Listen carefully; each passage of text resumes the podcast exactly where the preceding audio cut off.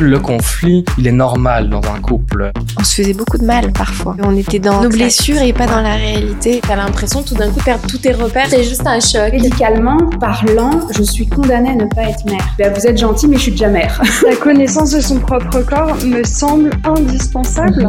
On le dit pas tant, mais euh, c'est très difficile d'élever un très difficile. L'alimentation, ça se mérite pas.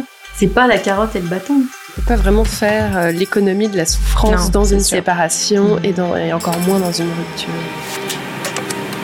On finit par comprendre Mhm. quand tu changes tout. euh, il, faut, il faut avoir une routine. Je savais pas encore tous les défis qu'il faudrait surmonter, à quel Mhm. niveau, mais écoute, j'avais une bonne idée déjà. Ouais. En gros, la question de la curiosité, je crois Mhm. que d'une façon générale, ça ouvre beaucoup de portes à ce Mhm. niveau-là.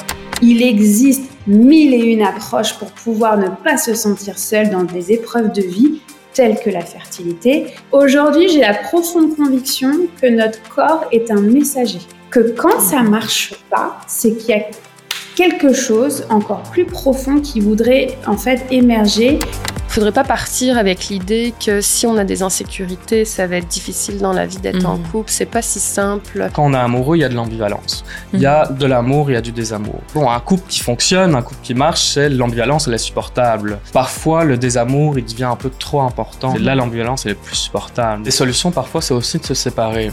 Il n'y a pas d'obligation d'avoir un orgasme. On peut prendre beaucoup de plaisir sans avoir un orgasme. Cette histoire de préliminaire, dans le mot, on entend que c'est avant quelque chose d'important, alors que l'idée déjà, c'est de déconstruire tout ça. S'il y a bien un domaine où il peut se passer plein de choses, c'est la sexualité. et C'est ça qui est super.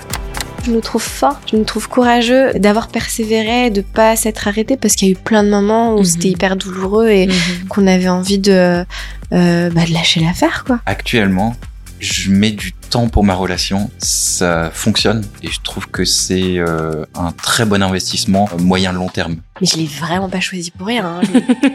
Il y a des défis avec, euh, avec un enfant, il y en a beaucoup, et on a le droit des fois de se dire aujourd'hui, je préfère mon enfant là, c'est ok.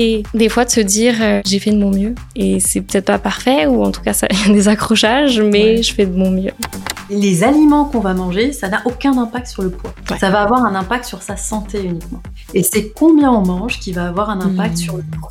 Si vous mettez dans votre corps quelque chose dont il n'a plus besoin, est-ce que c'est aussi gâché? En fait, ton corps n'est pas une poubelle.